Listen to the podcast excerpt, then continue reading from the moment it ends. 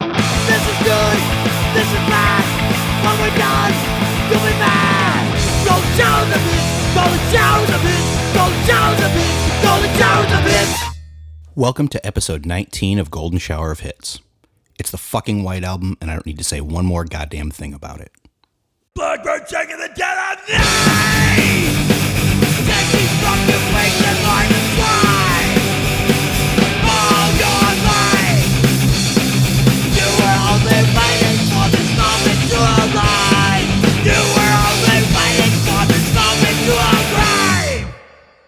Hello, can you hear me? Uh yeah. Hey, what's up? I just I was sitting here because I forget that we we don't have video on. I don't think you want video on, dude. I'm a fucking mess today, so not like I'm that going? not like I'm that put together any other day, but How you doing? You all right? yeah, yeah, I'm just just emotionally drained from listening to this record. Yeah.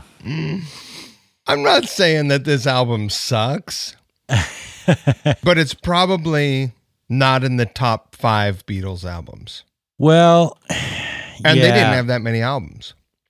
right. So what Mike is referring to is, Whoa! uh, you know, everybody I thinks turned the. your volume down. I didn't hear what you said. I said what Mike what Mike is referring to is, you know, everybody thinks of the and and me included. Well, I think in and you as well, that the White Album is like the peak of the Beatles, and then. As we listened to it over the week, Mike and I texted each other and we're like, "This record actually isn't that. This isn't very good." I Um, mean, in compared to other people's records, right? it's still great, but I mean, it's still w- way better than fucking Goodbye Yellow Brick Road. Brick Road. Oh, it fucking it fucking is it makes Kid A look like fucking cold diarrhea on a paper plate. Well, I was trying to think of like other double albums. You know what I mean? I wonder Kiss if this. Alive. So, if we're judging it based on double albums, is this better than Kiss Alive? No. no, it's not. oh, that is man. going to piss some people off. And right there is where everybody turned off the podcast. There go our optics. yeah, that's fine. Well, Ah, who cares? So we so we talked about this during the week a little bit, just over text. And one of the things that I read was Ringo said we should have made two albums, the White Album and the Whiter Album. So Wow. you know, I, I kind of took that as you know, eh, like the A list songs and then the kind of the B list songs. So today, uh, I actually listened to the entire album and sorted out songs based off of A level songs and B level songs. I thought. Really? because yeah. you know what I did? Did you do the same thing? No. Really? I re I recreated the album. Or I I played I created a, a playlist called The Better's White Album. and so I, I'm interested to see if our stuff matches up or not. oh, I'm pretty sure it will. Yeah. Uh, at least fairly well. Otherwise, I don't know what the fuck we're doing here. I I was surprised. So you know, after listening to this album, I was thinking, God, this album kind of isn't that great. And so, but when I sat down to make the list, there were way more albums on the on the good side than the bad than the not as Songs. good side. Yeah, it's Right. Songs. Well, that's the funny thing is like when you listen to songs individually, Yeah. they can be really good in in the context of an album, which is something that people don't do or appreciate as much as they used to. Right. Um it's it's a completely different experience. And so that's why I that's why I enjoy being an album review podcast and not a song review podcast. Right. mm So and and with that, let me say, um, I- I don't know that there's that many bad songs on this record. Like like songs I'm like, oh, this song sucks. You know, there are songs I feel like don't fit in or are too weird and should be on the like B version of the album. So in my universe there's no B album. I cut nine I cut nine nine songs. I cut eleven. Really? Yeah. So I ended up with 20 good, 20 on the A record and 11 on the B record, which means, which is basically what, a third? So I cut. Wait a minute. There's 31 songs on the White Album? Uh, yeah, yeah. What what version? Of the White No, there's you have? 30 songs. Uh, maybe I have something doubled up here then. Yeah. So I not only did I cut nine songs, Mm-hmm. but I resequenced the album. Oh, really? Yeah, I did Yeah. not go that far. And I got to say, mine's pretty killer. I'm going to put a link to it for people to enjoy So, more than they enjoy the Beatles White Album. well, now I'm I'm curious how our our list our uh lists stack up against each other. Um, I don't know if I'll be able to reference this precisely without scrolling back and forth. Uh huh. Um, Well, I thought you made a see. playlist of the good songs. Can't you just read off the playlist? yeah, sure, but Okay. it won't be a mirror of of the the released album that the Beatles did, right? It, it's going to be um, they're resequenced. So I can tell you, I cut a I cut a lot of Paul songs. I cut a lot of the corny fucking clarinet songs or whatever the shit those yeah, are. there's you a know? lot of that. cut them. Lead off track, Revolution One. Really? Yeah, No, I have that on on on the B album. really. I cut it. Yeah. wow. only because um, the other ver- I like the other version way better. The one where they plug the guitar direct in the console or whatever. Right. That's I mean, I just faster. like I like the message. Yeah, I just um, I think it's a bold lead off. I feel like uh, well, so I don't understand. So Revolution, um, the version I'm talking about, is that on a different record? I don't know, but it's not on this. You know the. Yeah, I know what you're talking about. Yeah, I'm sure there's Beatles fans screaming at us right, right, Yeah, I know. right now don't that I don't know. Unfortunately, yeah, I, I'm not nearly Here's the- well look, uh, here's well versed on this stuff. Everyone thinks they're the Beatles are like coffee, right? And Okay. you, if you say, "Oh yeah, I'm, I, I work in coffee," oh, everyone's like, "Oh, I love coffee."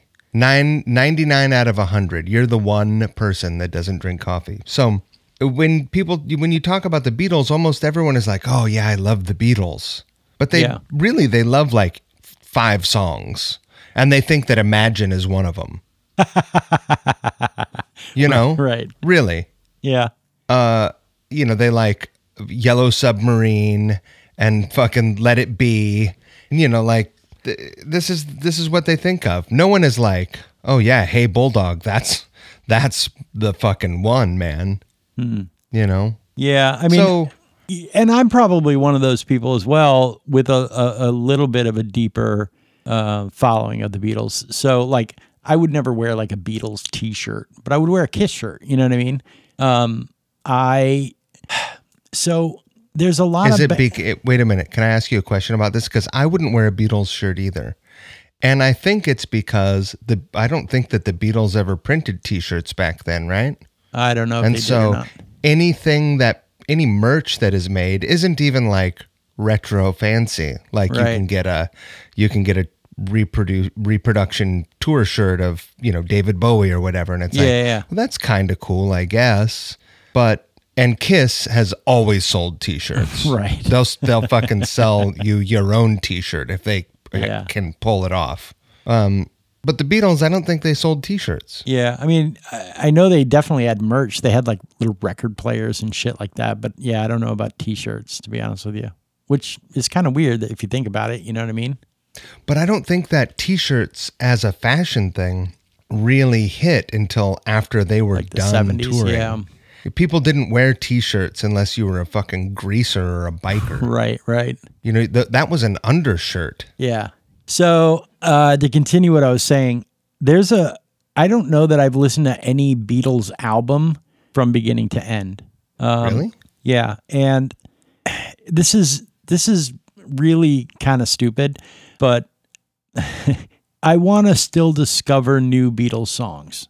And I know that if I I feel like if I listen to Beatles albums from beginning to end, I'm going to find them all and not be able to appreciate them. You know what I mean?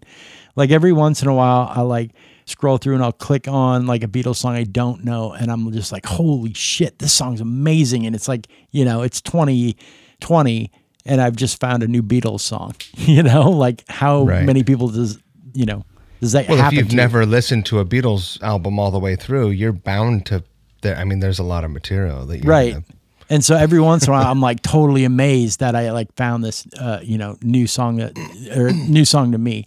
And there's a couple of artists that are like that where i'm like i'm saving it. You know what i mean? I don't know when i'm saving it for and i should probably do that shit before i die but um yeah i don't know. Just like once once a year or something i'll like go through these people and just be blown away by some song i've never heard before and it's like my new favorite song and You're saving yourself for the Beatle. pretty much yeah so so yeah that's that's kind of the fan that i am of the beatles Uh, yeah. so i'm I- curious so right off the bat we're in disagreement on a songs and b songs so what else is on your list I mean, I don't. I didn't make A songs and B songs. Like again, you're fucking copying pasting whatever systems you make for yourself on me. You need to cut that shit out. That well shit is okay you tired. left songs off of the, your your version of the white album I cut songs out and made a better version of it for people. right so i'm wondering what you cut out and what you left in Right. so a a album b album No, but that's why there's no. B album. There's A a B trash album. can. okay fine There's an A album. album. There's the white album, and then there's the trash can. So what's in your trash can? What's in your album? Well, that's what I'm telling you. I don't have a list of trash can songs. I just have a list of keepers Okay, that I re-sequenced. gotcha. All right, what's number Yeah. two? Glass Onion. Uh, yeah, yeah. I almost put that in the trash bin. It's a weird song, but Yeah. I think that it's cool. And And I so- think that it's um it's an interesting song and it's almost a trasher for me too. Yeah, Um But I like the the autobiographical re- self-referencing and I just I think it's I think it's cool. So that's funny. That actually brings up a John Toyd. Uh, John always talks about. Um, I can't remember what the exact wording of the John Toyd is, but it's basically like if in a new song you reference one of your old songs, your new song sucks. You know what I mean? So like the band Veruca Salt had a hit with Seether, and then uh, on their follow-up album they mentioned the song Seether in their single from their second album. You know, and it's just like the Yeah, but that was during the 90s when it was cool to be ironic and and like not you know, not wholly embrace your success. Right. So yeah, uh, I thought that. So whenever I hear Glass Onion and he's like talking about previous songs, I always think of John saying that. But John Oh. can't be right about everything. Well, uh, that's that's that's a Jamie Toyd right there. So John is, you know, I've known John and been great friends with John for almost 30 years now. And I've learned John is either 100% right or 100% wrong. There's no gray area with John. It's he's either totally right or totally wrong. And so you just got to fucking But fig- through figure out which through what which lens? through is, the lens through your lens or the lens of truth? Because I'm really starting to get a grip on your guys' relationship and the dyna- and the dynamics of the way the two of you guys think? Okay. and get at each other. Well, like, you know, if John's giving me advice on something, it's either the best advice I've ever gotten or the worst advice I've ever gotten. You know what I mean? Right. That makes So, sense. You know, That I can dig that. a- and with facts too. You know what I mean? you know what I mean? Here we go. Uh, you know, John will say something and it's either complete bullshit or he's right on the money. You know what I mean? So, yeah. Right. Uh, all right. What do you got for four? You mean Or three? three, sorry. Uh, Mother Nature's Son. Ah, great fucking song, dude. Great song. Yeah. There's um uh have you seen uh Jack White uh cover that at the in performance thing at the White House? Have you ever seen that video? No. Yeah, so they they did like um like some recognition of Paul uh and they held it at the White House and they had a couple of people come up and do songs. I think Dave Grohl did um Band on the Run and uh, Elvis Costello did Penny Lane and Jack White does uh, Mother Nature's Son, just him and an acoustic guitar and it's fucking great. It's really good. So Rad. yeah, I love that. It's one of my favorites. It's Um, kind, it's kind of surprising yeah. how many songs on this. You know, there's like so much well, just the Beatles in general have been just dissected in so many ways, you know. Um, and there's a great website Oh, called the Yeah. White Album Project, and uh, you know goes into detail about all the songs, like super detail, who played on it, and what what date it was recorded, which studio, you know, was it whether it was a eight track or a four track recording. Um, but yeah, in looking at that, it would surprise me how many songs of Paul's were only Paul. You know what I mean? Like he's playing drums and guitar and bass and singing, and there's zero other person, you know, Beatles personnel on the on the song. So there's Right. a lot of those. So, but yeah, Yeah. Do you remember who was on this song?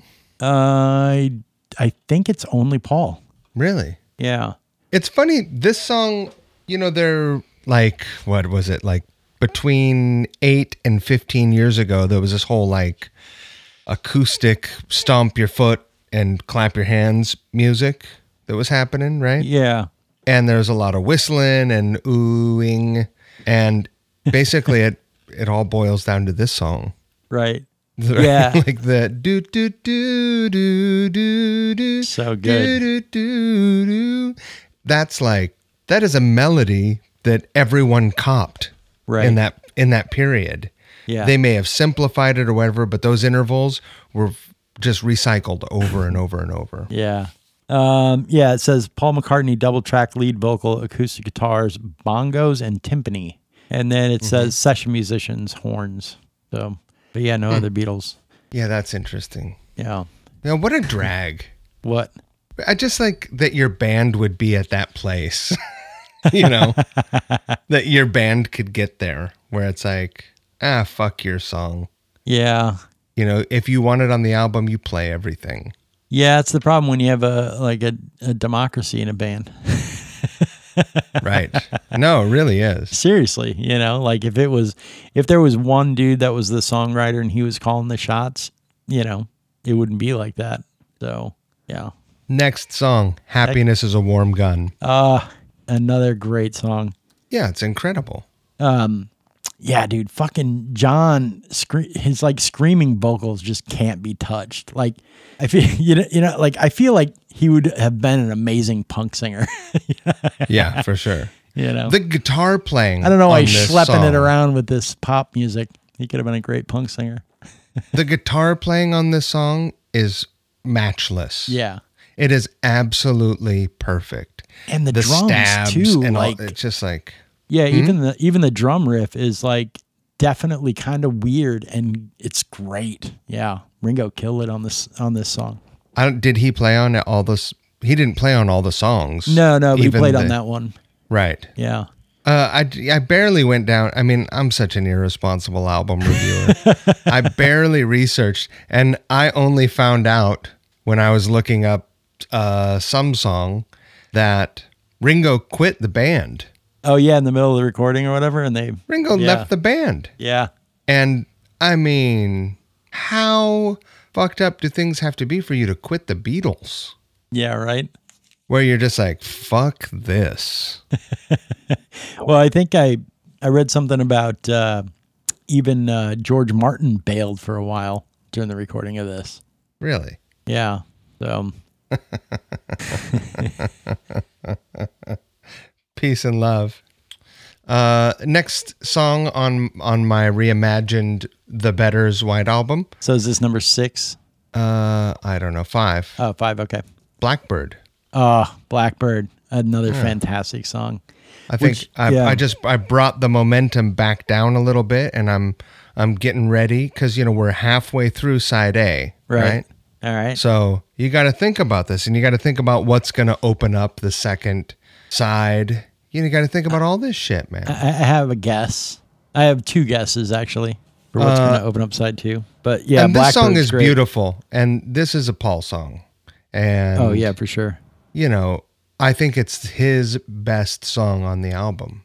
Um, mm, What do you like, Rocky Raccoon better? I do like Rocky Raccoon. You like Rocky Raccoon better than Blackbird? no, no, no, no, no, no.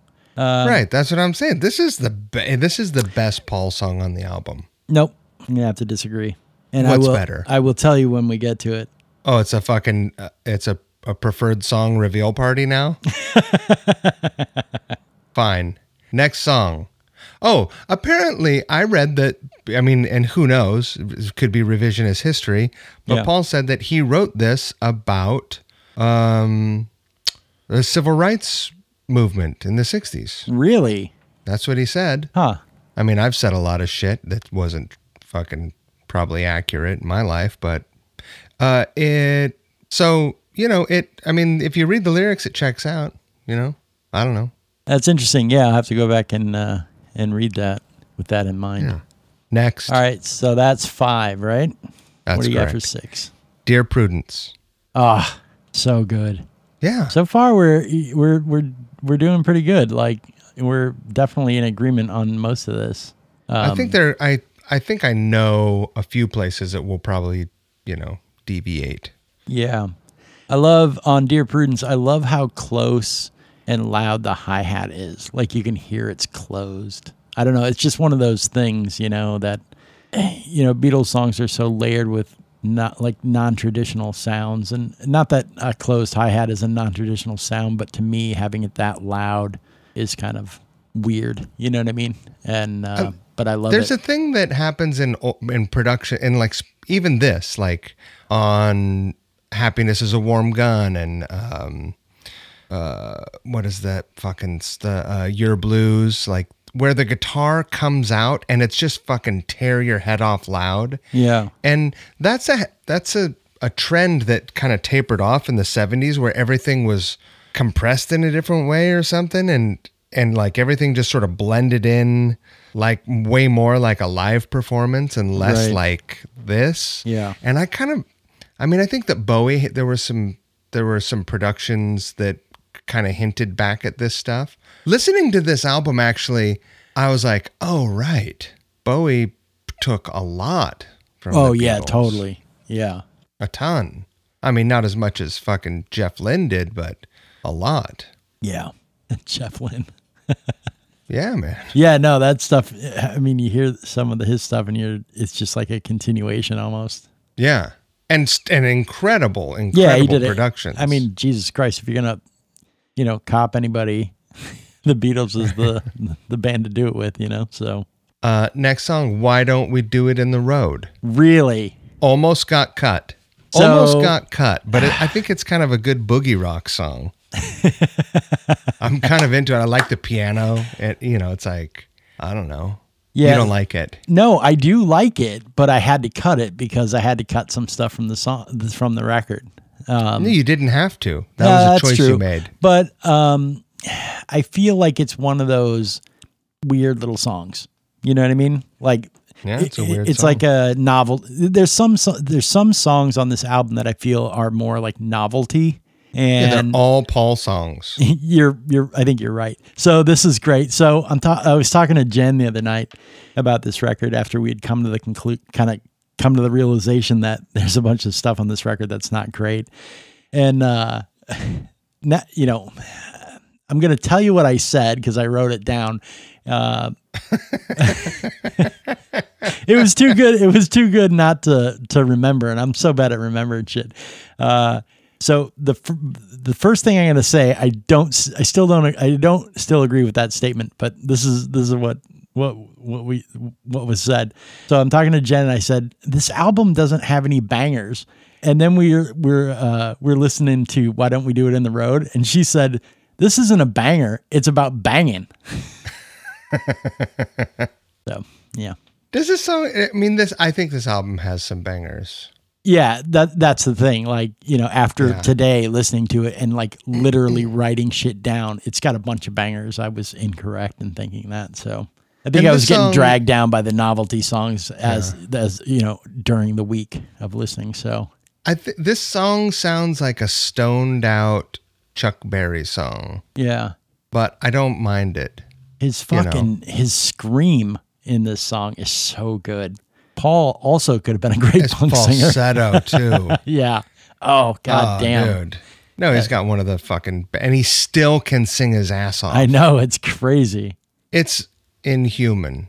Yeah, that's the that's the thing that's always pissed me off about Paul is typically I like Paul, you know, my perception of the Beatles is I like Paul much more than I like John. And my other perception of the Beatles is I, I like Paul's songs better than I like John's. But Paul sings in a range that's outside of my singing range. So I've never been able to, you know, sing those, sing Paul songs, which really sucks.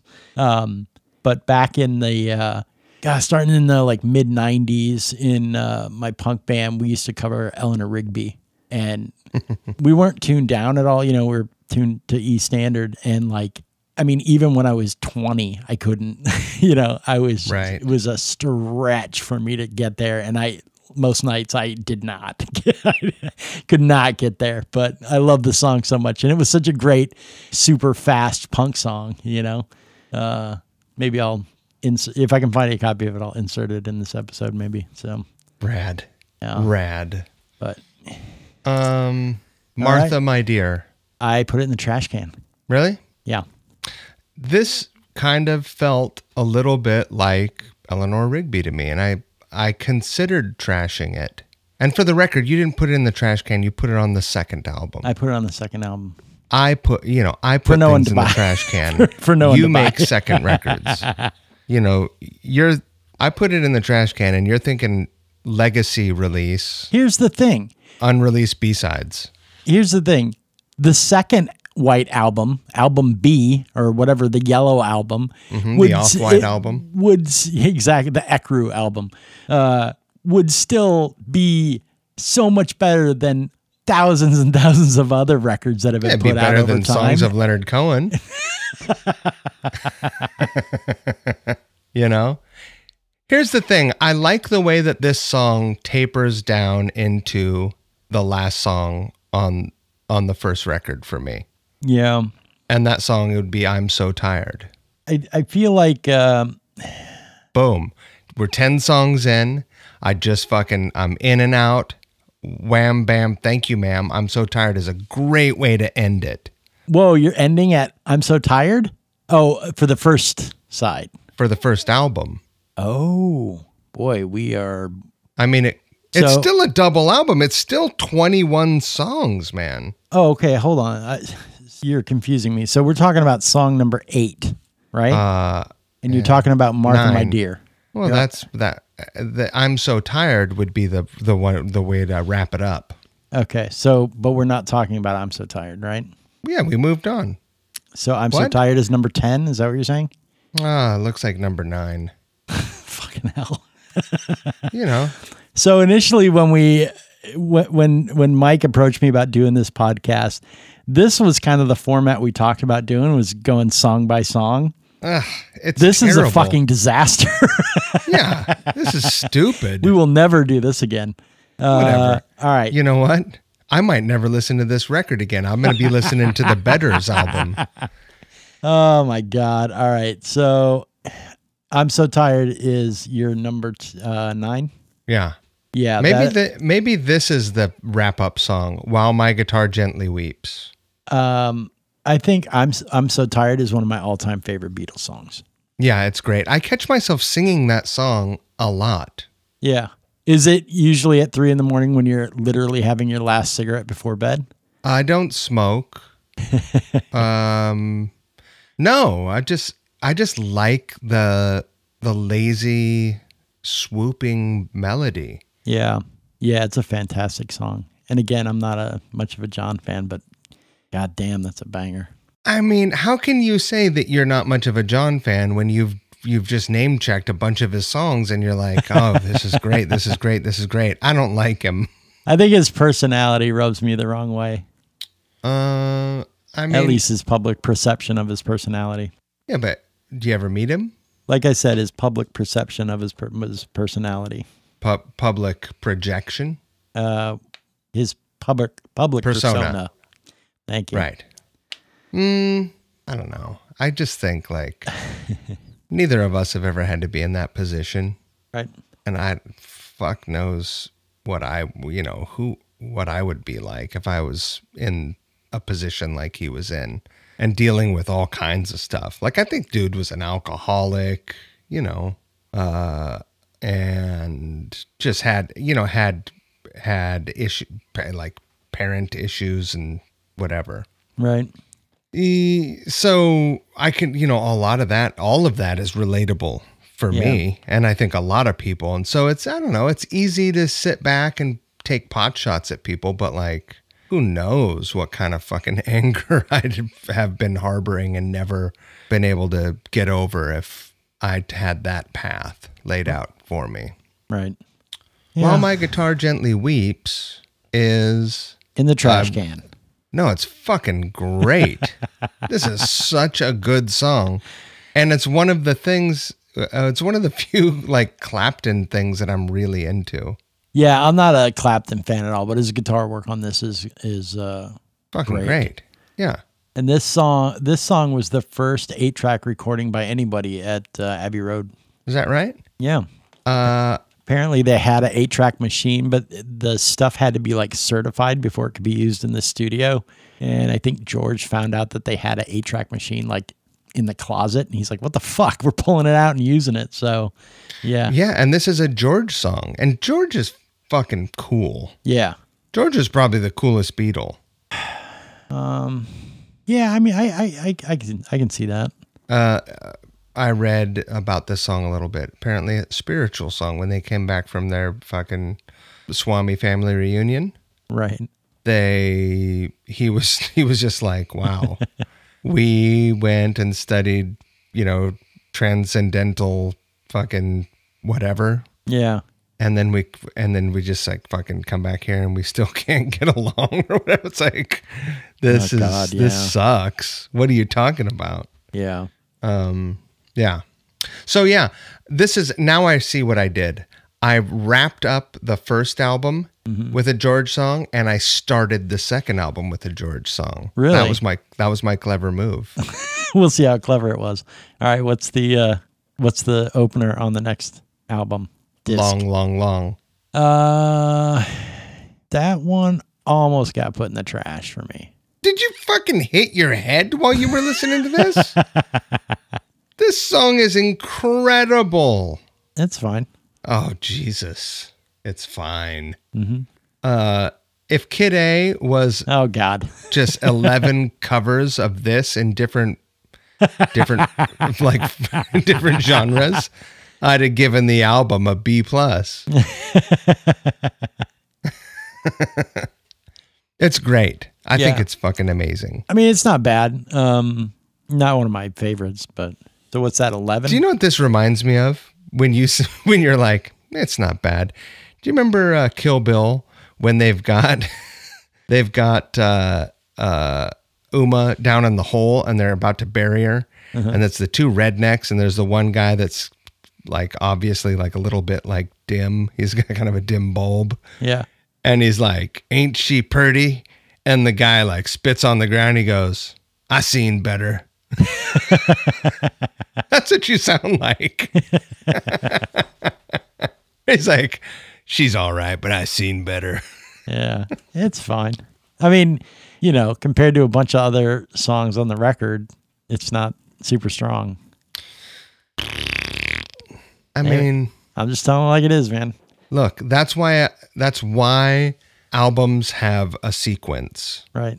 this is it's an art like creating a vibe that flows and isn't jarring and is an album experience is an art so this gently brings you back into the music because you just had to flip the record or you mm-hmm. had to change the record right Yeah. you had to fucking change the record after long long long everybody's got something to hide Really? yeah Yeah, no, that's in the trash can. really That's, that's on that's on the Ecru album. I really like the guitar on it I mean, it's not, again, it's not a bad song, but it, it's just not as strong as 20 other songs, I think, Eh. that are on this record. I like that um it's got a really interesting intro. Yeah. Like I never heard anything like that before or since. I think the guitar sound on the intro time. is The- awful. Oh, I love it. Uh, it's just so shrill. I do love the fire bell in the song, though, or whatever that is, a triangle or the ding a ding a ding. I do like that. like I love how these guys are sitting around like, what does this song need? Oh, this song needs an airplane taken off. This song needs birds, and this song needs a fire bell. Like Jesus Christ, guys. I think that the guitar like tag after he says everybody's got something to hide except me and my monkey Oh, that's great. Is fucking vicious. It's some of the most vicious guitar playing to appear on any Beatles song ever. And it's like not some bullshit blues box shit that you hear people doing on Instagram, Yeah. like some blues hammer shit. Yeah. It's like it's fucking cool and inventive and it's and really interesting. You know what um, I always think about is it's weird that these guys never played Marshalls at all. You know what I mean? Like, what did, when did Marshall start? 65? Yeah, but by the time Marshalls came out, these guys were pretty much done. Yeah. Would they break up in 70 or something? Yeah, but they didn't play live shows for years. Yeah. They were like, nope, we're making records and that's it. But like a lot of this stuff was recorded in like the summer of 68. I mean, that would have been a classic time to grab a Marshall and turn it all the way up and use that for a distorted guitar, you know? It would have been interesting to hear. I'm sure you think so because it's you think that it's the only fucking amp in the world that's worth hearing, but we're gonna disagree on that also. I think for distorted guitar, man, it's it's hard to Do beat. you think that your fascination with only Marshalls uh, stemmed from reading Kiss uses Marshall amplification because they want the best, and you're like, well, and it's just like one of those connections that was made at a time when you were a developing human? First of all, the your quote is wrong. It's Kiss uses Pearl's drums and Gibson guitars because they want the best, Whatever. which is on the back of Destroyer. Uh, yeah, there's no mention of Marshall. No, oh, they I, don't. They no. never, never. Uh, n- I mean, I think what you're referencing is the back of Destroyer, and that's not what it says. So So they never, they never reference Marshalls. I don't. I mean, not, not as far as I know on any of their records, other than you know photos of Marshall stacks in the background. But yeah, no, I don't. You know, I mean, there's no other amp that I've stood in front of and hit a fucking A chord and had my you know hair on the back of my neck stand up like I have with a Marshall. So How many have you tried? how many Marshalls? A lot. How many other amps? Uh, I've tried a few. You know, Fenders and whatnot. That's it. Stops there. No, no, no. I've, I've tried a 5150 and a fucking igniter and whatever. I don't know. Just, I mean, y- you know, um, I, the linchpin for me is 6550s. You know, I like I bought a Marshall and hated it and sold it. My very first one and was super disappointed. Um, and then I went to a guitar show and heard a guy playing a Marshall and was like blown away and bought it. And it turned out the difference was that had 6550s, not EL 34s. And so every fucking amp in the world uses EL 34s or, you know, whatever else. It's just those Everyone like uses late 84s now. it's those like late 70s through mid 80s Marshalls that used, you know, that came, when they came to America, they had 6550s in them. And so, I mean, I may feel way different about a 5150 if I heard it with yeah, 6550s in it, you know? So, I don't think they make them. I think they do 6L6s. right. So it's something about, you know, I say that with an with a, a make believe authority. Right. Like I have a I have a JCM 900 SLX that is literally gathering dust because I can't get it converted to 6550s. It has what 5881s or EL34s in it or something and like it's it's just a limp dick to me. So I'll give Lo- you 200 bucks for that limp dick. I may not like it but I'm not stupid. It's the most anyone would ever get paid for a limp dick. but I feel generous today. Yeah. yeah, I let John uh well actually I think I bought it from John and then loaned it back to him for like two and a half years or something like like I just got it back recently. So he had it for years. I think I remember when he had that amp. Yeah. I mean, they're of the JCM 900 series, they're the best ones. Um, it's just, you know, Have I told you my JCM 900 story before? uh, I don't remember. Why don't you refresh One of the best sounding amps I ever played through as a backline amp was a JCM 900. Really? It was fucking unbelievable. The thing is, I was in Argentina and they run on 240 two, volt? yeah. Yeah. And I don't know if that's what it was or if this thing was modded, but it was awesome. And I, no one was more surprised than I was. Huh. Yeah.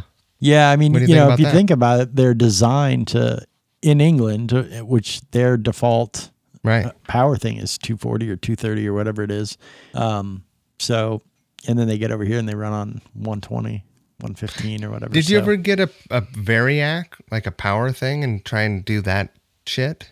No, I mean, I always hear that it's like the Van Halen thing or whatever, and the Variac turns down the it starves the power, right? So you Oh, know, is that if, right? yeah, it, it you can't give your amp more power. You than can't you're step it up. fr- yeah, then you're getting from the wall. I mean, you can with a step up transformer, but that's who the fuck's doing that?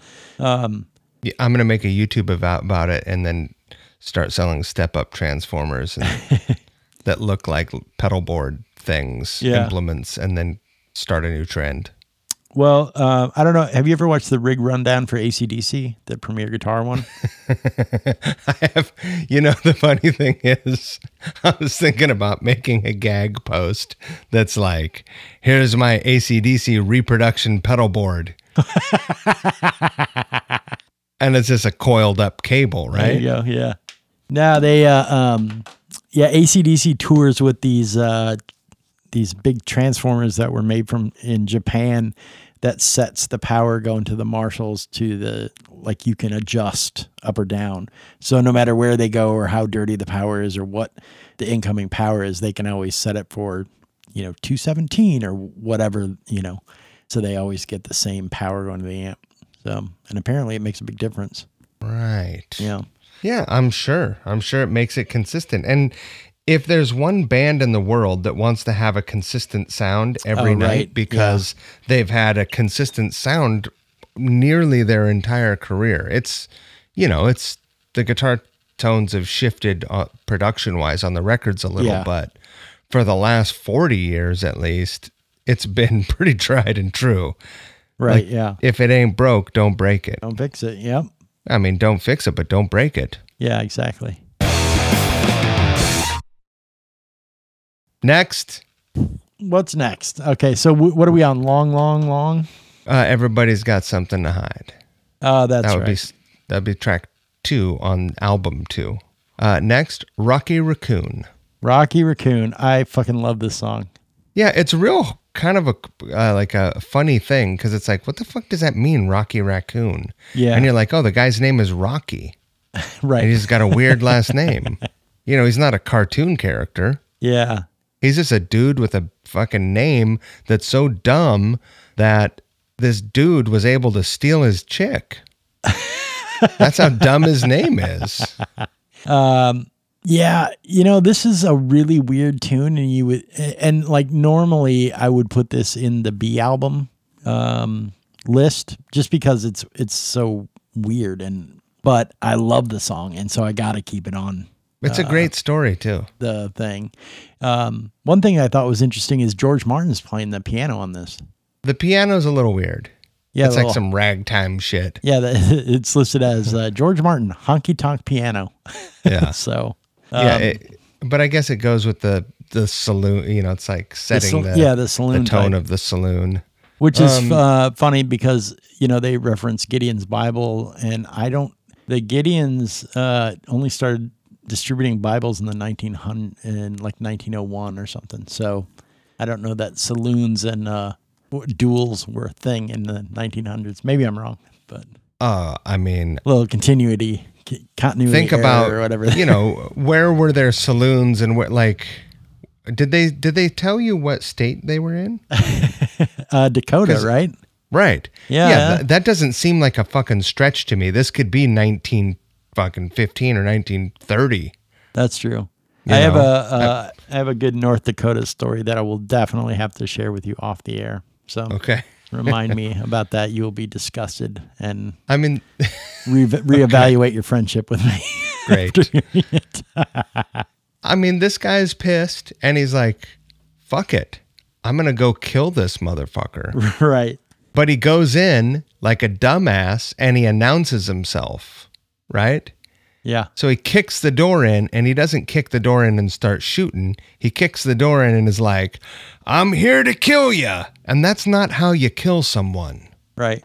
right? Well, I think if you're going to have a duel, uh, in order for it to be fair, they need to know they're in, in the middle of a duel, right? Who the fuck said anything about a duel?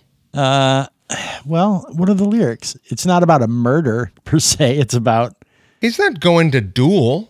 He's going to fucking shoot off the legs of his rival. uh, it's He's true. going to fucking kill this guy for stealing his chick.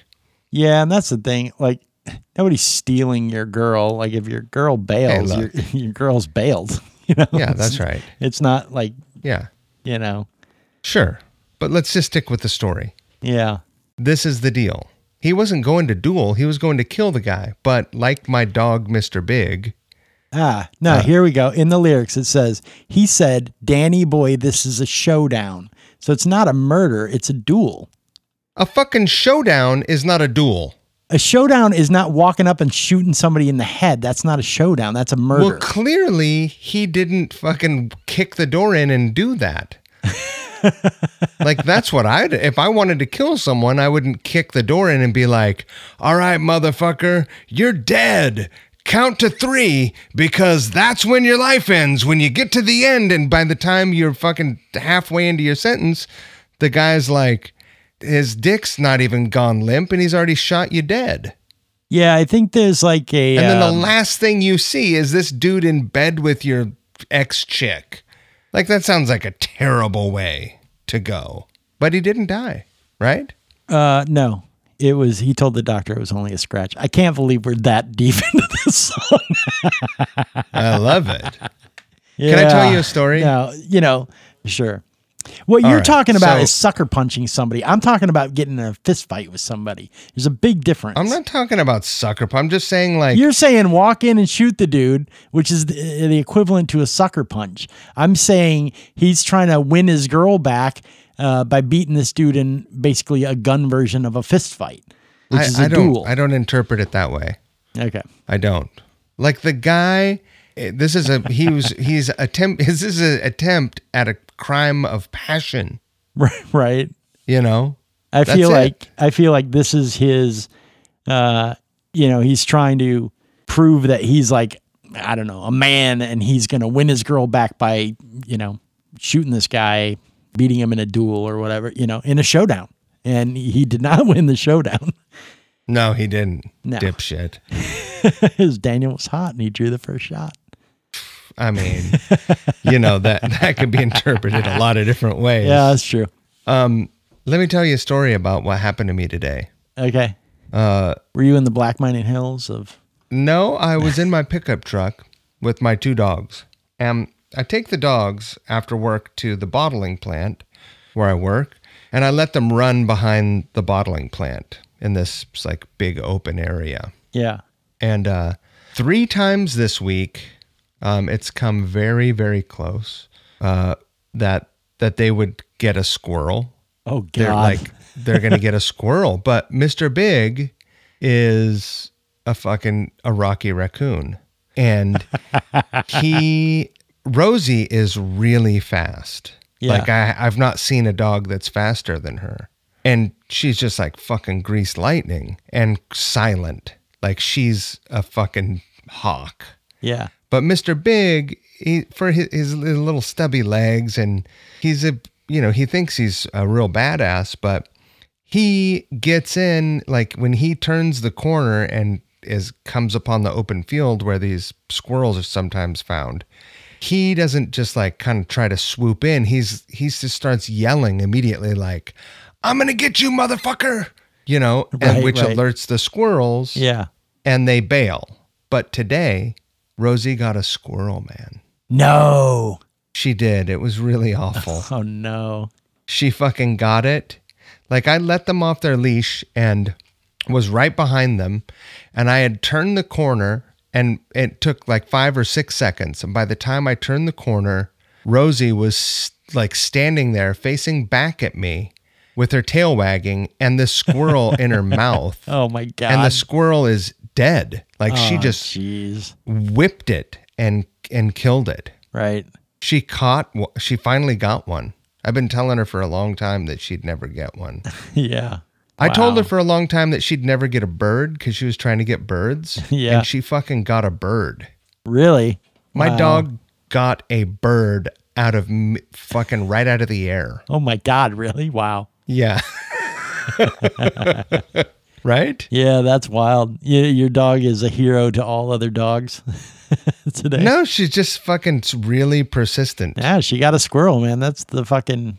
she's I like- told, I called Christine. I, I texted Christine and she called me immediately and she was just like, oh my God. And I was like, I know, I'm kind of horrified. I don't even know what to do. Yeah. I got to put this thing in the trash. I got to fucking go get a bag and pick it up and like, because I don't want them coming back to it or whatever. And she said, I'm kind of proud of her.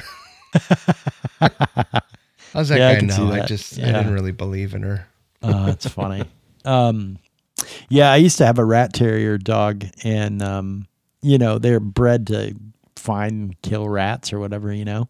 Right. And, and I mean, we didn't have any rats, so I never, I, I never saw that. But I always saw, you you know, he'd grab his his toy or whatever and shake it like he was trying to break its neck or whatever. I thought it was funny.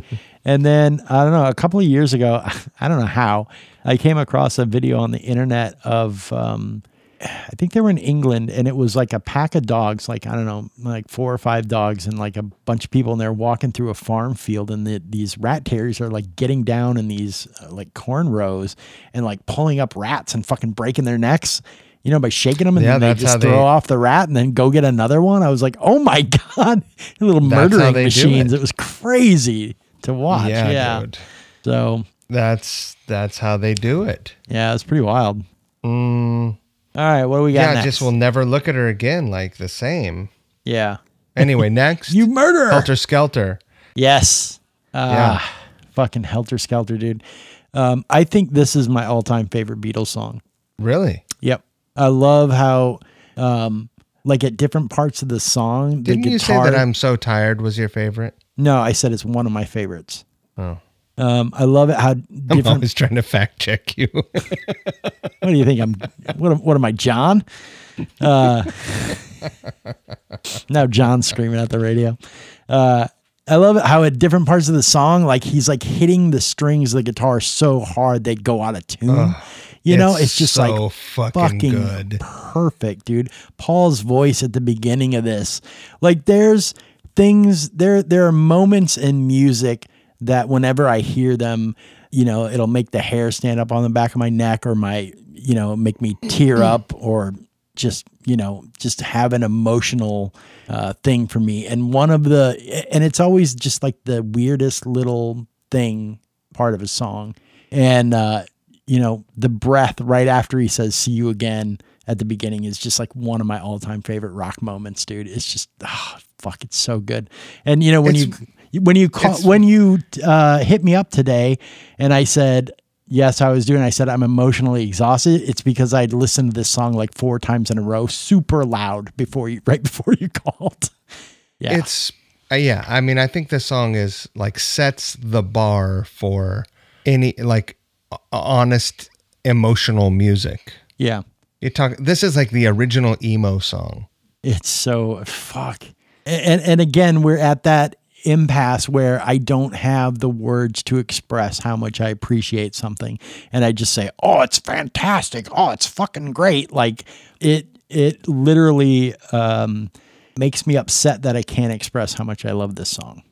Have you ever listened to the uh, Motley Crue version? Yeah, yeah. I think you know what? Uh, I think the Motley Crue version is the first one I ever heard because you know, um, I my cousins had Motley Crue records when I was a kid, and they didn't really play Helter Skelter on the radar, at least you know that I had heard. Uh, so the Crue version was the first one I had heard. Um, but yeah, this one's oh, it's it's so good. It's so emotional for me. You know, and and people talk about like you know how the Beatles is like one of the greatest bands of all time. Um, I can't listen to and can barely talk about the song "She Loves You," which is not on this album. Um, but that song makes me so happy whenever I hear it. when the when those boys do the woos, I literally I I cry actual tears of happiness. And I was at uh, Plaid Pantry, which is like a a fucking it's a fucking Convenience store. convenience store here in Portland, and um, I'm standing in line, and she loves you comes on, and there's like a dude in line in front of me, and I- I'm literally holding like two six packs of Mountain Dew or whatever. And I'm like, fuck, fuck, fuck, hurry up, hurry up, hurry up, you know? and the guy's, he's not hurrying up. And the, they fucking hit the woos, and I just start fucking crying. And I literally just put my shit down and walk out. Ah, yeah. Oh, like, that's good. there was uh, I was flying back from Minneapolis um, a couple of years ago, and Ron Howard had done a, a documentary on the Beatles, right? Have Yeah. you ever seen that one? I gave up on. I, I just I haven't watched any of them. Well, he did a, a documentary about them playing live, which is really good. And uh, I'm sitting next to some girl, and we're flying flying back from Minneapolis, and I think I cried three different times during the movie. uh, I was so so inconsolable at one point that she actually like tapped me on the shoulder, and I had to take off my headphones, and she had to ask me if I was okay. like it was really bad. like like right now right now i literally have tears going down my face just thinking about um what did Loves you say to her? I said i was fine. I said this music just makes me so happy. It makes me cry every time i hear it. So which she thought was fucking weird but she was because she was like a younger kid you know? There's this like fat guy with a white beard crying in the seat next to her like a baby. Like can't catch his breath. He's crying so hard. Ah, so yeah, now you know, and and there's a, you know, there's a handful of songs like that, you know, like uh, fuck the beginning of "Gimme Shelter" when he does the Oh, double, yeah. when he does the double snare hits before the song comes in. It's just like literally my my nipples get hard. Um, you know, when I hear "She Loves You" by Stevie, uh, "Isn't She Lovely" by Stevie Wonder. You know, just thinking about that song, this like blind guy singing about how beautiful his daughter is, is just like it's like the sweetest thing ever, you know. And um, I can't even talk about these songs. Sorry. Excuse me, sir. Are you all right?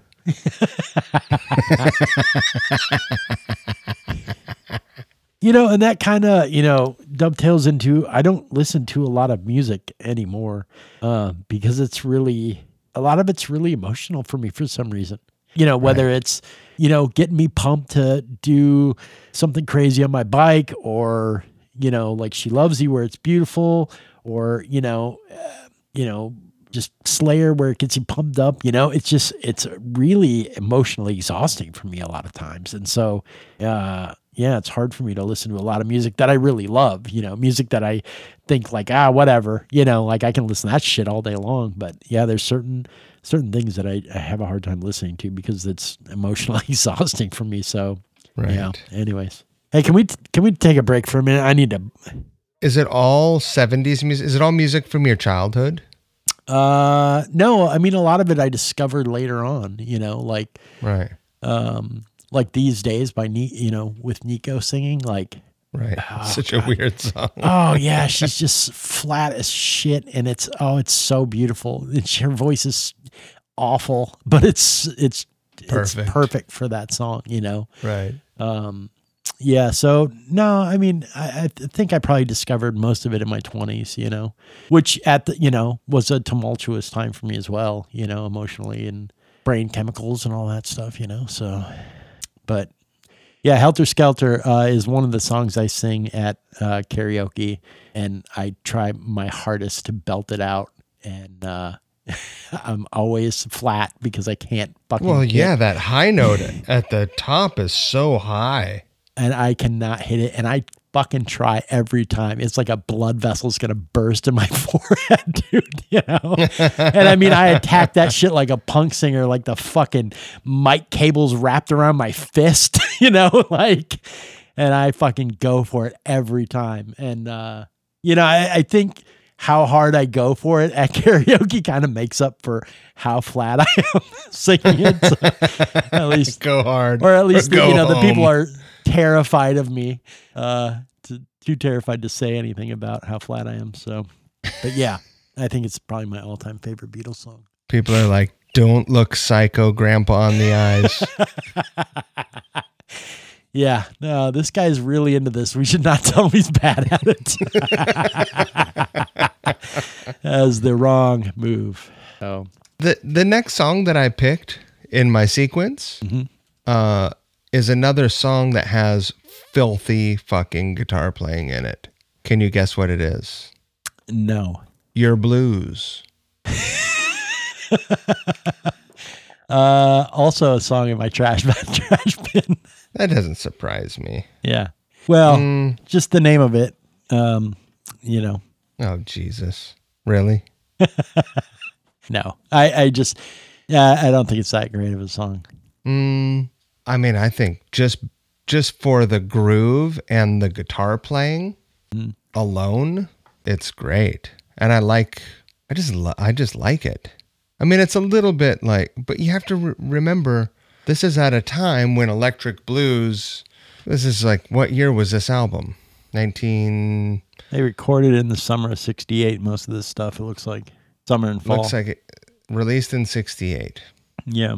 So, you know, the blues was a pretty exciting and fresh thing to people then. And Right. so this song wasn't it wasn't like some tired thing that you're like, ah, you know, I heard Kenny Wayne Shepherd do something like this just last week. Fucking Kenny Wayne Shepherd makes an appearance on the show. Oh, Christ. I met him. He's a nice guy. Yeah. Yeah. I'm sure he's fine. All those guys are nice. Jonny Lang. They're all nice. They're nice, you know? I don't know what they're so sad about with their blues guitaring. but this fucking song is great. It's dirty and filthy. And if you've ever seen the version on Rock and Roll Circus, it's kind of weird. Yeah. Yeah, I don't Yeah. think so. Next, I Will. Uh, yes, also on my list of songs Yeah. to keep. Um, although, uh, unless I have this wrong, this I almost killed this song. really? Yeah. Um, I almost killed the song because it's such a fucking throwback to like their first few records, like pre Revolver. Right. You know, just kind of feels like uh it's a little bubblegummy.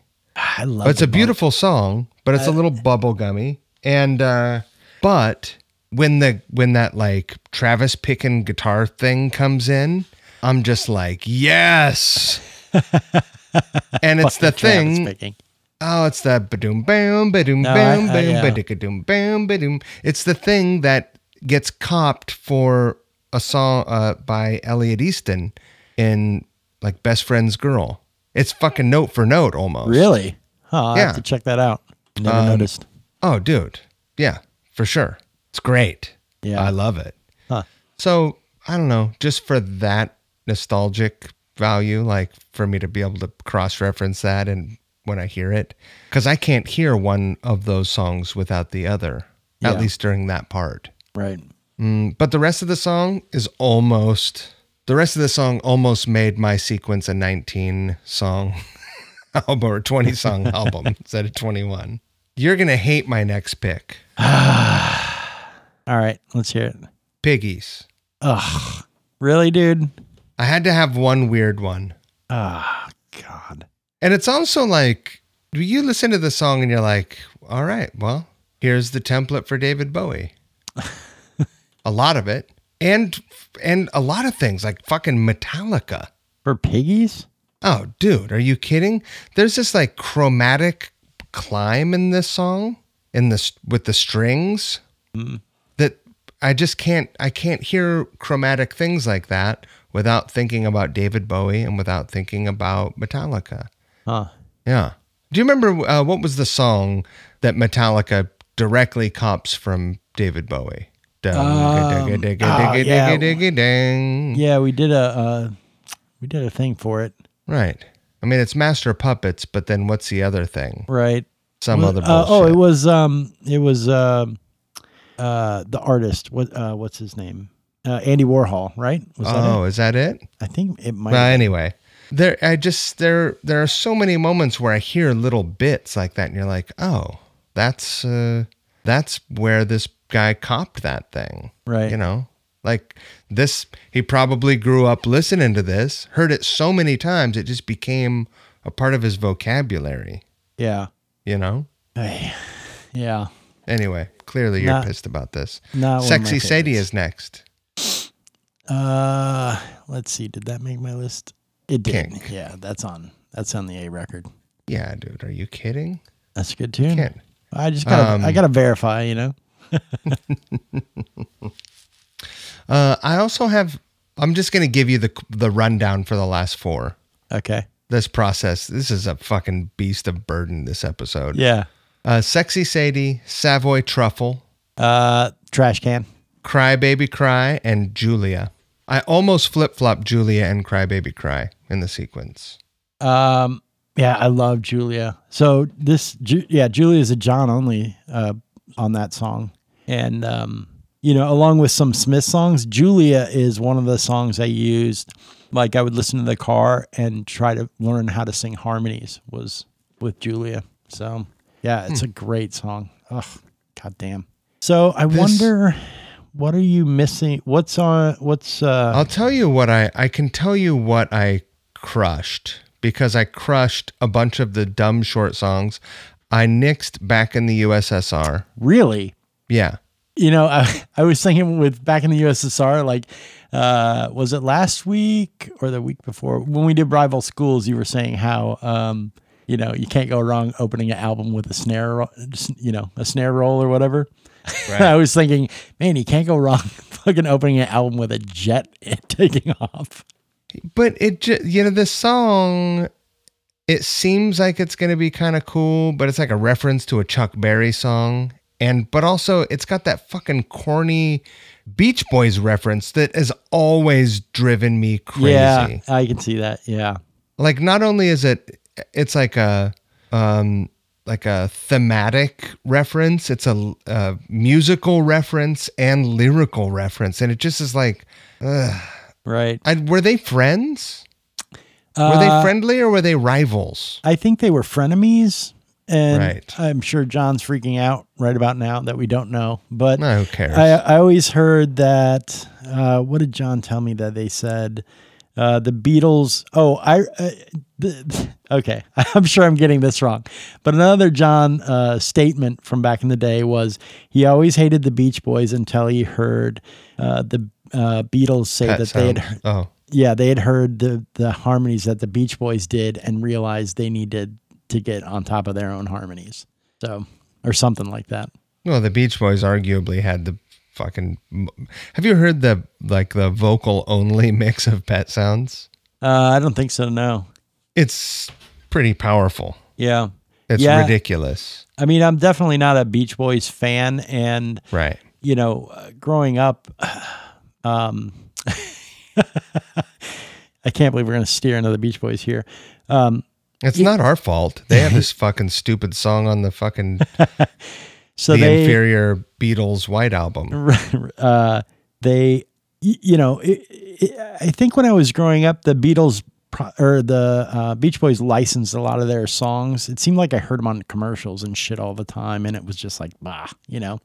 Right. Um, but so I never really cared for the Beach Boys until later in life um, when I like sat down and listened to Pet Sounds like from beginning to end and was like, Pet Sounds oh, okay, really I get it, you know.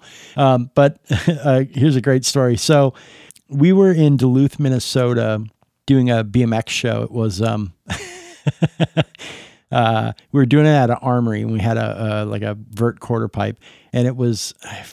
I'm trying to think of how much of this to tell you about.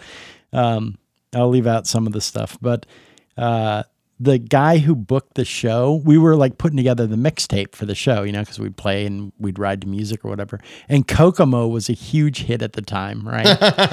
and he's What like, a piece of shit song. yeah, like we're like, you know, putting on Beastie Boys and, you know, just all kinds of great stuff. And he's like, no, we got to put Kokomo on it. We got to put Kokomo. Cause he was like an older guy, like in his like late 30s or something. And we're just like, no, dude, do not put Kokomo on the fucking mixtape. We're not riding to Kokomo. And he insisted. So we put it on the mixtape. So during the show, like the middle of the show, Kokomo comes on. We all just stopped riding. and we just sat there while like a hundred people are staring at us. We sat there for the well, probably half the song until he realized that we weren't going to ride, and then he had to fast forward the tape until he got to you know Public Enemy or whatever, and then we started Right. riding again. But yeah, That's we were great. some bastard little kids. I actually, uh, Well, who wants to ride to that bullshit? yeah, it was pretty bad. They uh, it was funny. They they interviewed us live on the radio, and um, you know I'd never been interviewed live before, and never really um, had any kind of restrictions on what I said or anything that was outside of school. And so they're emailing us, or they're emailing us. They're they're interviewing us, and and like we'd we'd gone to the like the local Kmart and bought a, a hair clipper so I could you know trim up my mohawk, and then we returned it. You know, like it's covered in hair. You know, and we're like, yeah, we decided we didn't want this. You know. So, anyways, you know, I'm being interviewed live on the radio by this guy, and I was telling the story about how we uh, went to Kmart and, and fucking trimmed up our mohawks, you know, and I'm like using, I start using the F word, right? Like live on the radio. And the interviewer guy just kind of freezes and he's just like staring at me like deer in headlights and holding the mic in front of me. And I'm like, the fuck's your problem? you know, like I, I think I said the F word like six or seven times, and the guy was just like, "Oh my!" And, t- and then some other guy came, ran over, and grabbed the microphone, and was like, "Okay, well, come down to the fucking Ace Hardware BMX Expo." You know, yeah. I was like, "What?" That's great. So yeah, not the not the first time I've used profanity over broadcast air. Uh, I think I owe some Well- FCC fines. Luckily, the FCC doesn't have any jurisdiction on the internet. right. so you cut back in the USSR, huh? I cut back in the USSR. Um, did I cut Glass Onion? Uh, no, you didn't. I That's cut the one with uh, all the right? Yeah, I had to. I like Obladi, but I had to, I had to trash that one too. And uh, here's the second John toy to the show. So John told me that um, the reason why the Beatles wrote Obladi was because they had written so many songs that were hit songs. They thought, could we write a song that's complete bullshit and see if it's a hit? And that's what Obladi was. I think that's bullshit. Yeah. So, and I, I'm sure John's uh, complaining that that's that's not what I said. But I think that that's, bullshit, what I but remember. also I cut it from my album. I also cut Wild Honey Pie. I did too. Uh, Fuck that song. So it's fucking. Uh, so I read that I read that Pattie Harrison liked this song, and that's why it was included on this album. Which you know, didn't she fuck fucking get married to Eric Clapton or something? I don't know. I I, I thought she, her, and um, him and Harrison swapped wives or something, right? I don't know. You know, lifestyles of rock stars. Yeah. Anyways, I don't know. You know, I mean, she decided to fuck Clapton, so her opinion's pretty suspect in the first place. I don't know if I would Right. have listened to her fucking saying. I wouldn't fuck that guy with your dick. That's- you know, that's a saying that uh, just fell by the wayside at some point. Doesn't get it's just really, really it's unfortunate. really neglected. Yeah. I think it's when used properly, it really has a great impact. Uh, so yeah, that song got shit canned. yeah. Um, let's see. Don't pass me by. Is that? Yeah, don't Yeah, pass me by. That Yeah, got fucking that one. canned. Yeah. Stupid. Stupid. It's fucking pretty stupid. Yeah. Uh, let's see. I mean, you know, it's Ring. That's Ringo's song, right? I guess, yeah. I Yeah. got Revolution Nine. I cut. Yeah, it's garbage. yeah. It's just like, uh, it- they should have called it Revolution Nine Minutes of fucking what the fuck is happening Yeah. here. Bad tape loops. Um, that's not nine songs. Let's see. One, two, three. There were a bunch of like short songs.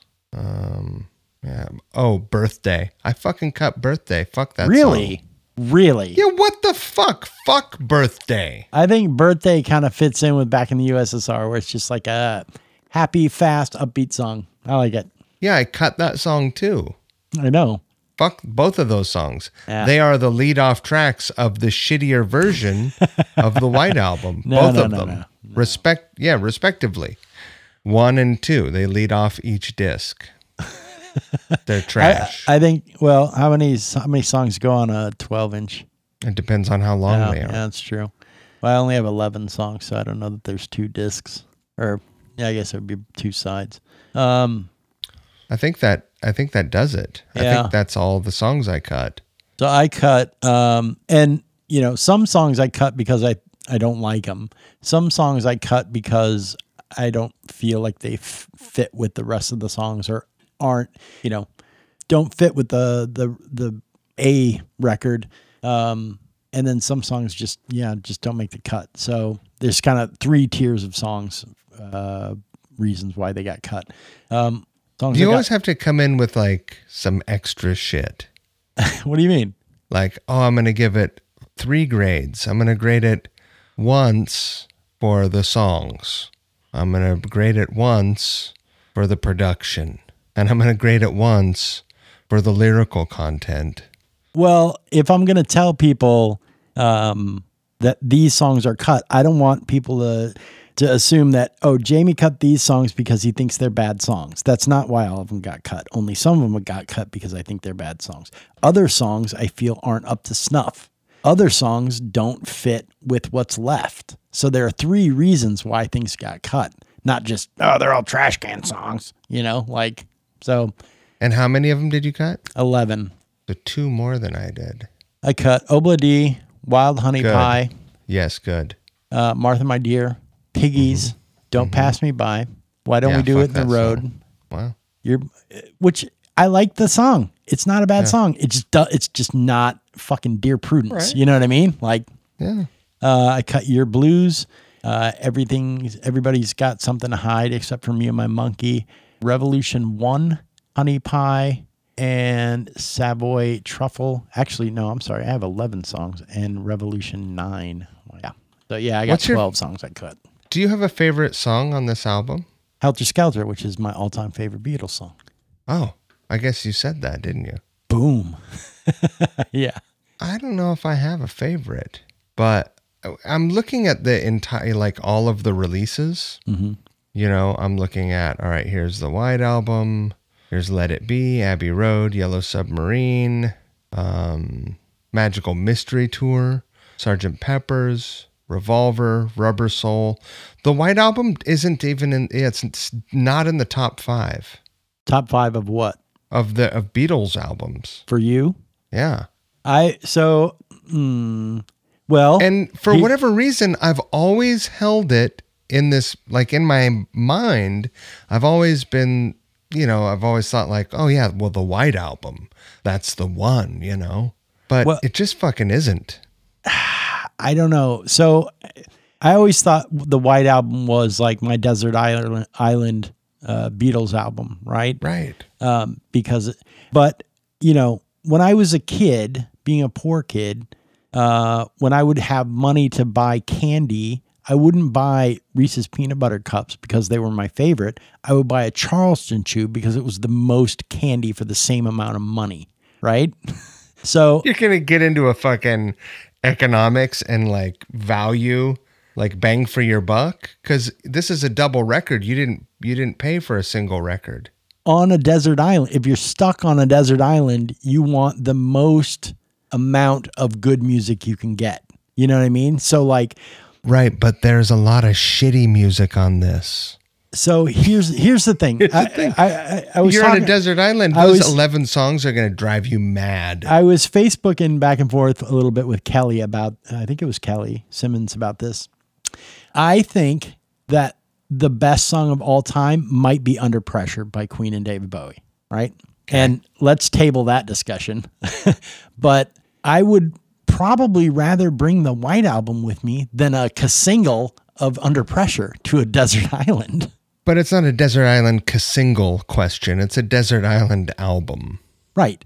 Well, what's what's on what's We're spinning our wheels here. Yeah. So uh, I'm all about the economics of it. I, I just, I need to bring the most music I can that that is even, you know, it's about it's like uh uh um you know what? I'm not going to say that over the air.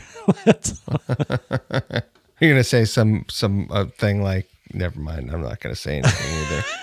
I just I think that Revolver is a way better record. It's about quantity, not quality, all the time. Revolver is a way better record. And here's the thing. You're not going to listen to this Desert Island album on repeat for the rest of your life.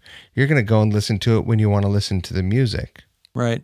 So, if eventually you're going to get fucking sick of anything if that's all you have, except for maybe not you. So here's my question for yeah. So here's my question for you uh, about this record: Is the Mike Squires version, you know, the trimmed down version of the White Album, better than any other um, full Beatles release? No. Really? No. Okay. I I don't think so. Hmm. Yeah. I, I mean, I'm also surprised.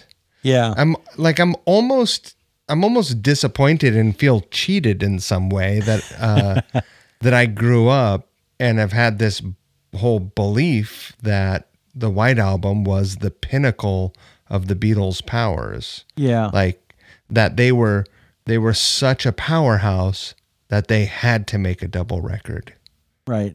but they fucking didn't. So I, I know that you haven't heard the I know the listeners have heard the intro for this uh, episode, but you haven't. And literally the and I believe John is under the same impression that we were and did not listen to this record before he cut the intro because the intro is basically it's the white album fuck off if you don't like it and that's it so Wait, i don't know that thing, john's it's listened to the white album in its entirety recently either It's he may come not that I don't like it. Yeah because I do. But I don't like it in the way that I thought that I did. right Like I thought that it was a Bible and and I this week I realized it's just a fucking pretty good book, yeah you know? I mean, in the context of 1968, it's a great fucking book. right But it's not the book that I remembered reading as a kid, you know? Neither Yeah. is fucking Where the Red Fern Grows. huh? yeah How's that for a reference? There you go. Throw back to what sixth grade or something. Um, so I don't know, man.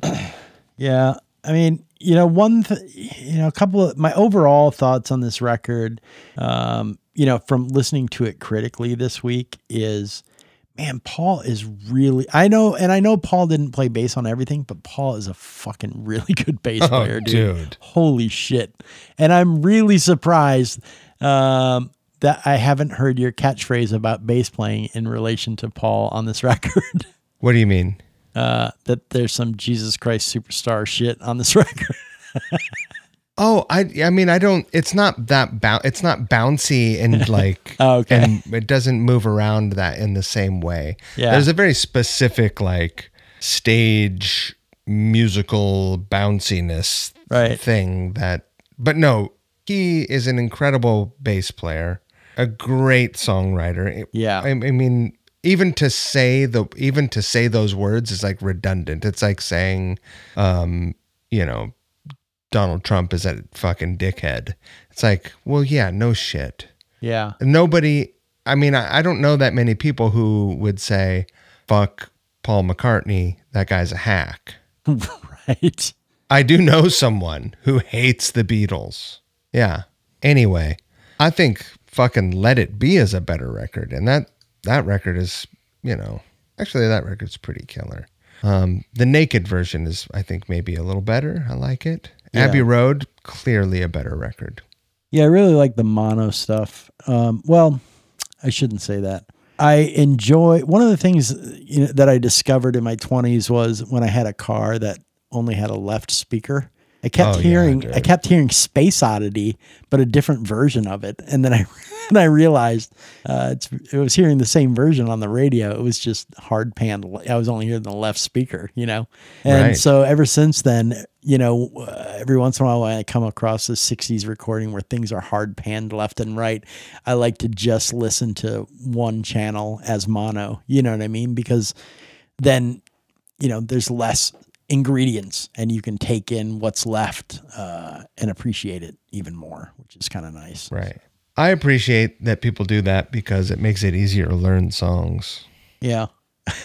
yeah. Very specific parts of songs if you need to, you know. Yeah. It's crazy how much of this record was recorded on a four track. I mean, I know they bounced stuff down or whatever, but so Still, yeah, it's amazing what they were able to do with limited, you know, so limited technology. I wonder how many four tracks they had. Like chained together or just No, How many- like you know they would if they had two four tracks. I don't think they could. They weren't time syncing anything back then. right, yeah. You know they didn't. They didn't have that technology. But Right. you know you have to bounce something back and forth. So you have four tracks. You bounce it to. I'm assuming two. Right. Yeah. and then you have two tracks to work with again, right? Yeah. So all those original tapes, I imagine they kept because it would be foolish to not, right? Yeah. But Is still, that I mean, even though did they use know- the source tape? I'm, I'm assuming when they went back and did all Oh, the. I see what you mean. Yeah, I don't so know. did they go back and use the source tapes when they did all that funny business um, in the 2000s? Right. You know what? And- I, I I think you're right. They must have bounced to another tape. Well, they do that because they would lose they would lose generational quality then, right? Right. Yeah, they would degrade. Hmm. Yeah, because you know, I- I, mean, I've definitely seen uh, documentaries where George Martin is like, you know, he's like, I'm going to bring up the faders on the guitar, and then I'm going to bring up the faders on the vocal, you know, and he had more than four tracks. He was bringing up faders. Right. At that on. point, they transferred things, I'm Right. sure. Yeah. So yeah, I wonder how many they got done before you know it was like, all right, that's too many, you know, whatever's. We're going to start losing fidelity. Hmm, Right. It's interesting. Well, but uh, well, yeah. There's. I mean, even uh, just it's like looking into one of those mirrors that's looking at a mirror. right. yeah. It sure fucking sounds good though.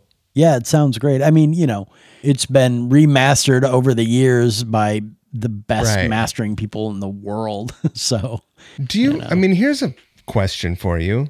Do you think that because they knew they were going to bounce and lose some probably what do you lose when you bounce high end? uh, yeah, I think so.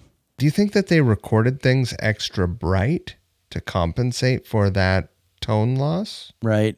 Yeah, maybe.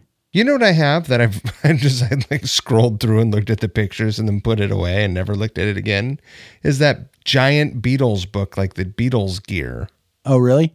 and it's got like a log of everything they ever recorded in it Yeah. like the studio logs That's so crazy. It, I can't so- believe I didn't open that thing up and like study at it while I listen episode. to this Yeah.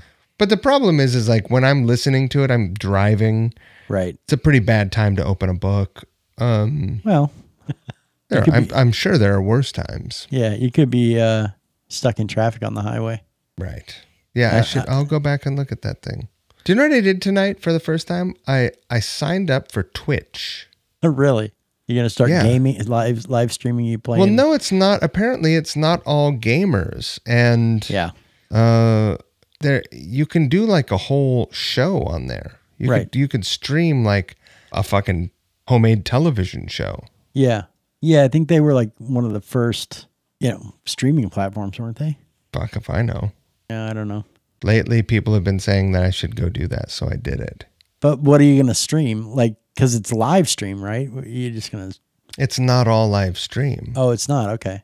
But you can host something and then you can upload video and then cut to it, just like you're controlling a television show. Right. Yeah, crazy. You're gonna do like a public access show. I mean, essentially, that's what all of this shit is these days, right? Yeah. Right. Yeah. Yeah. I had, a Um, I had a public access show when I was 12. it was awful. Wrestling, right? No, no. Uh, it was um, it was just like skits I would write and stuff. And uh, yeah, I think the um, I think the intro music was Torpedo Girl from uh, Unmasked, Kiss Unmasked. it's pretty bad. Torpedo Girl. Yeah, it was an Ace song. I don't even know that song. Yeah, it's all right. I kind of I kind of like it still.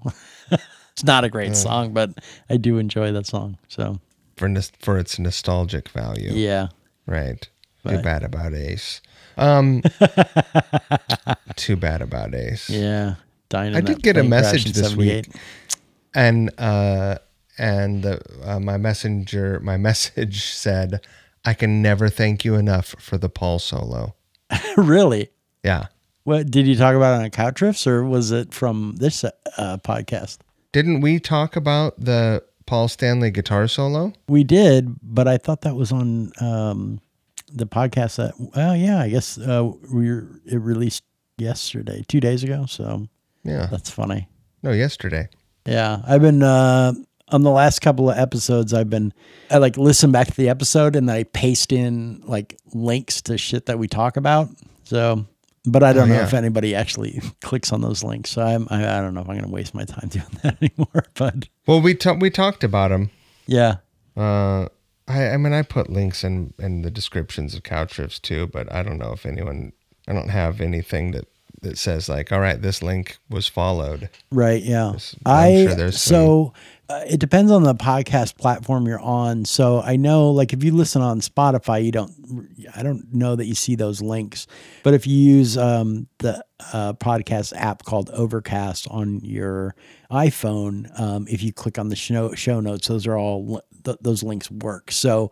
Uh, the nice thing for me is like when you're interviewing like the guy from satellite amps or whatever you know it's it's like i flip over to you know you guys are talking about a particular amp or whatever and it's like well i wish i knew what they were talking about you know i want to see this amp they're talking about i can click on the fucking thing and it'll bring me to the amp that you guys are talking about i'm like oh that is cool you know so yeah, it doesn't look like the um, hyperlinks work on Spotify. What the fuck's up with that? i don't know but it works in overcast Do you want to know why that's so fucked up? Because Spotify bought Anchor. yeah Like this should be. They should sort that out. yeah um We just got our ad cut. Oh no, we lost 15 cents. Uh, um, yeah, but it works in Overcast. And um, if you go to our website, goldenshowerofhits.com, uh, when the episode posts there, all the links are clickable. So for each episode. Yeah, Yeah, dude. yeah, man. You want to grade this thing? Oh, fuck. Here we go. Here comes another hour. Yeah. Uh, yeah, let's do it. Why don't you go first? Fuck you. Come on. Look, first of all, I always go first. I was- no. Second of all, second of all, you're not allowed to give this three grades I'm not. based on the songs you cut, based on the fucking B songs and the A songs, because we're grading the Beatles self-titled album. I think that we should grade the Beatles self-titled album, but then also grade. Um, you should grade your playlist, and then I'll grade mine. All right, fine. Really? even though I think that's a terrible idea, I do think that it's an interesting study in uh, our our opinions based on once we edit it. Like it's almost like taking a producer's role, right? So Right, yeah. as it exists, I would give the White Album a fucking B. I am in complete agreement. Yeah, B. Yeah, yep. And I think because it's just fucking a it's too much and it's too much and the unbearableness of it is based on fucking honey pie and fucking obla di obla da and all these whimsical fucking paul clarinet solo songs see, I don't even I don't mind those. Songs. I like Honey Pie. I, I it's shit like Piggies and Wild Honey Pie that are bad. Uh, that drag the album down for me. But um, and then you know, I think my my playlist uh, that I came up with, which is 19 songs, uh, I would give an A. you'd give it an a Yeah, wow a whole 10 points more yeah, because all the crap is cut off the record. All the you know, all the bad songs, all the weaker songs, and all the weird songs are cut off of it, and it's just great songs. yeah and, and there's give- 19 of them. Like Jesus, I mean that's a lot yeah, of I'd probably great give songs. mine you an know? a minus Yeah. a, a 91 So very minus a minus minus what is what is a A? What is a A? Is that 95 or is that 100?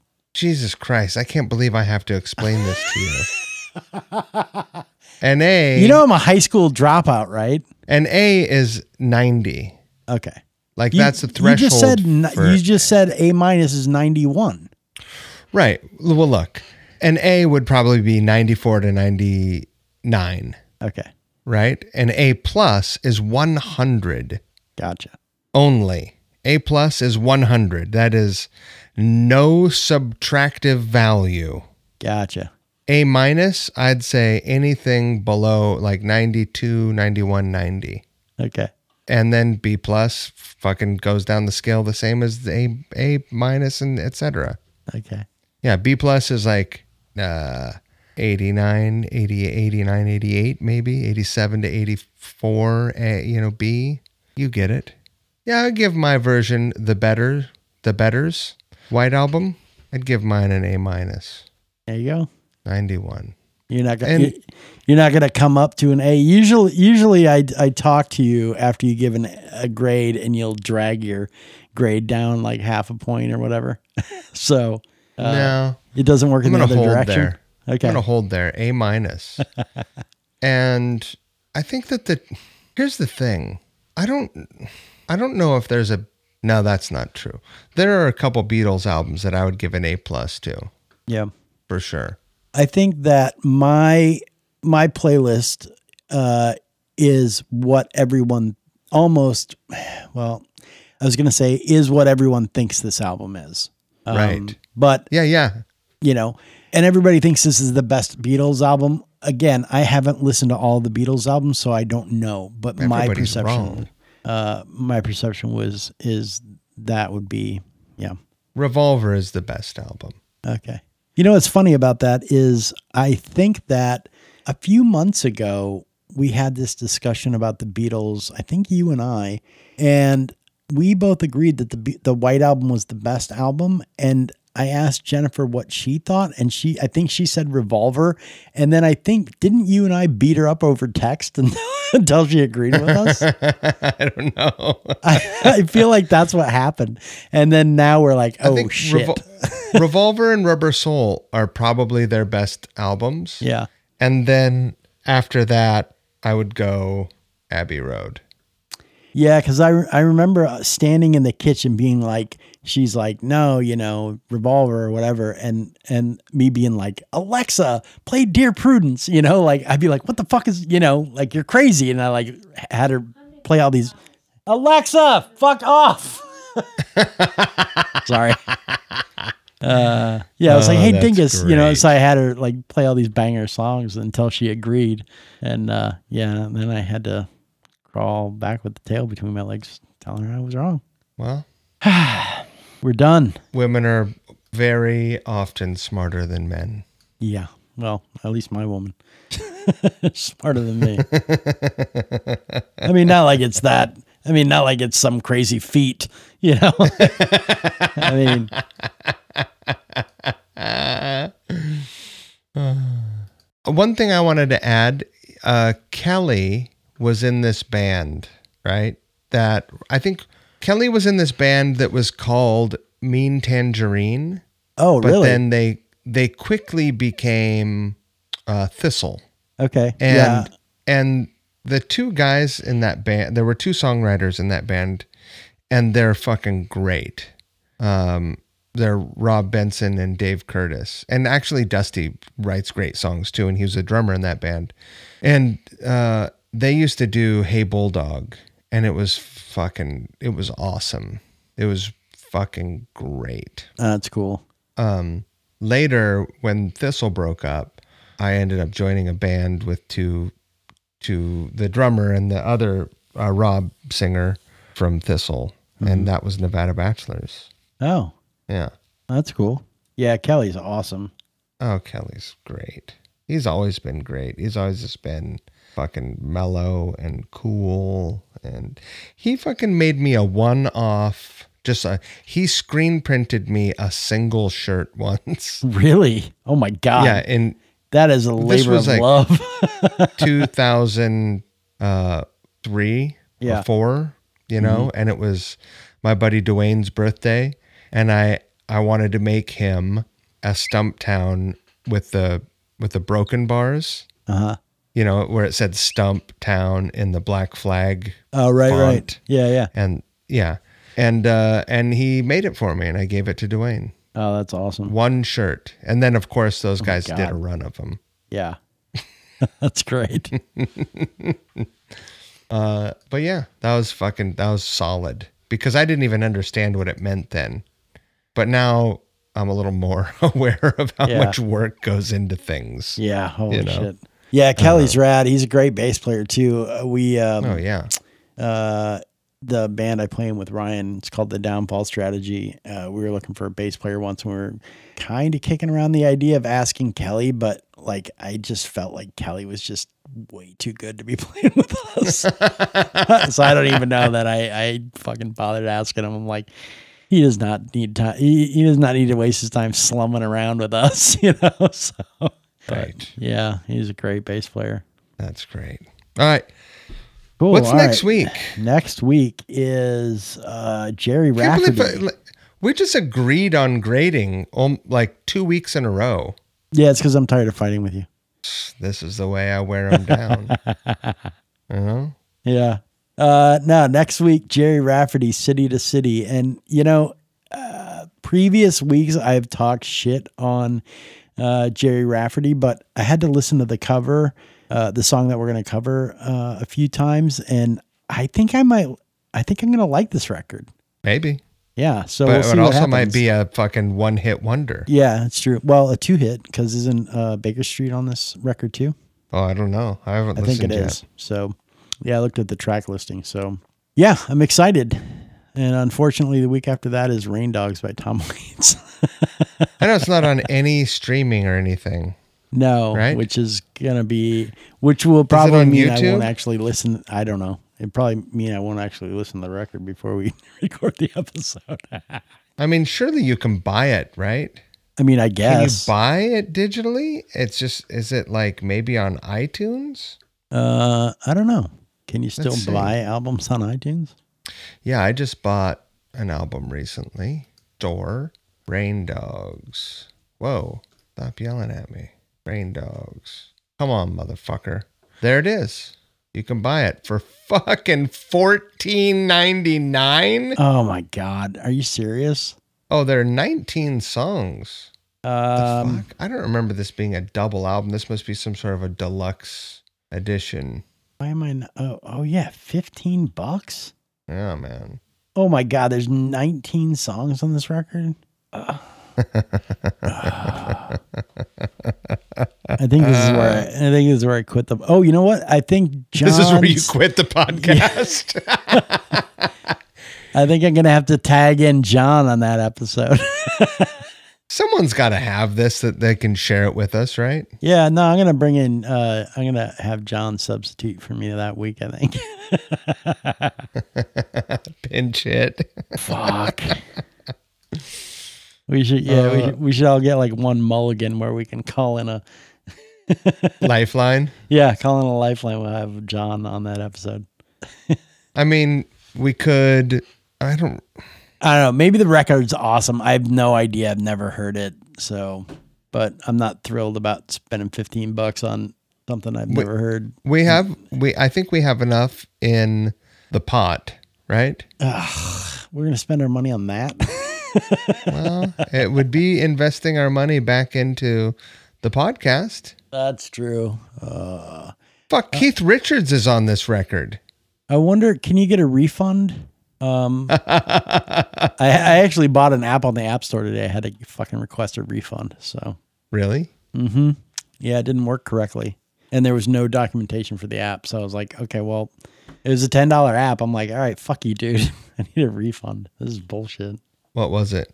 It was Duck a, Hunter? it was an app to automate uh, SSH scripting into multiple hosts and running commands. Yeah, not too exciting, but something I needed and did not do what I needed. I don't even. You just fucking said I know. Sorry. another language to me. You were speaking in tongues for a minute. I need to run the same command on multiple servers, remote servers, and so uh, I was trying to speed that up instead of typing everything in on every server. I was trying to just write it once and run it, and that was going to help me with it, but did not work. So ten bucks back. I want my two dollars. Can you believe this fucking election? Like in Oh, Georgia? Hey, in Georgia, it's like there's like 3,000, 4,000 votes difference. 4,000. What is the population of the state? Uh, I don't know. Like 5 million. That- Yeah. yeah, it's pretty wild. I mean, or that's the number of votes. The population is um, is much greater, but okay. yeah, that's nuts, right? Yeah. 4,000. What the fuck? Why don't they just fucking pack it up and finish this shit? Sweep the leg. Sweep the leg, Joey. I'm fine. I'm just trying to ignore it until there's a there's a resolution. So Don't you know? I'm talking about a resolution. I mean, I'm I I don't put it past the country to completely disappoint me uh, yet again. So I'm not holding my breath. Cool, man. All right, All right. Well, uh, yeah, I thought the episode went well. It was. It was a fucking beast. I never want to go through song by song again. it really fucked up our program. yeah. No, it was not good.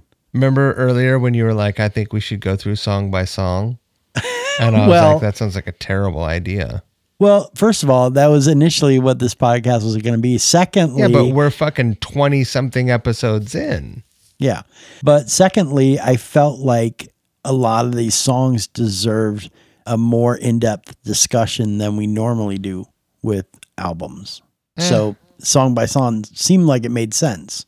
Well, I mean, why wouldn't we just naturally have a conversation and highlight the fucking really great songs and shit on the fucking shit bird Because songs? there's what, 32 songs. Right. like, so you fucking talk about five, you talk about 10 songs, you talk about the five great ones and the five shitty ones, and then you fucking throw a blanket over the other ones and say these ones are pretty good. have you, apparently, we have not hung out uh, or talked enough yet, but my thing is always uh, beating something to death, right? right. So uh, making make, making sure that you understand my position on something. You know, like I mean, literally, I'll the, say the fucking punchline to a joke three times in a row to make sure you got it right. Right. I'm sorry, you're breaking up, Jamie. You're breaking up.